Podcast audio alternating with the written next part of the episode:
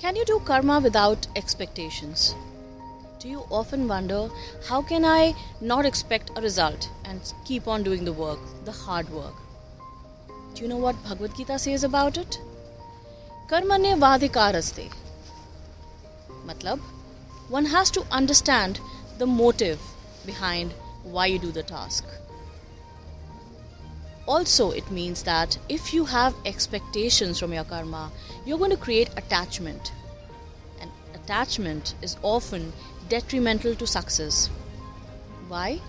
Because you end up constantly worrying about that, that you're expecting, whether it will be favorable or not, whether you would get the result or not.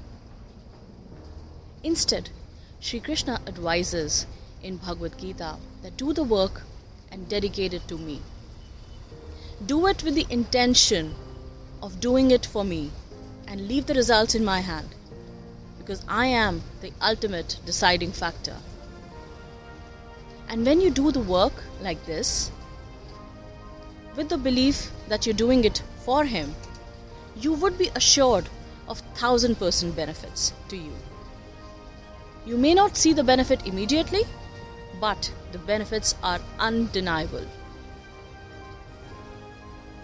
So you become detached once you have come out of the action.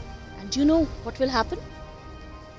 Well, you will end up getting results, the desired results, or even something better.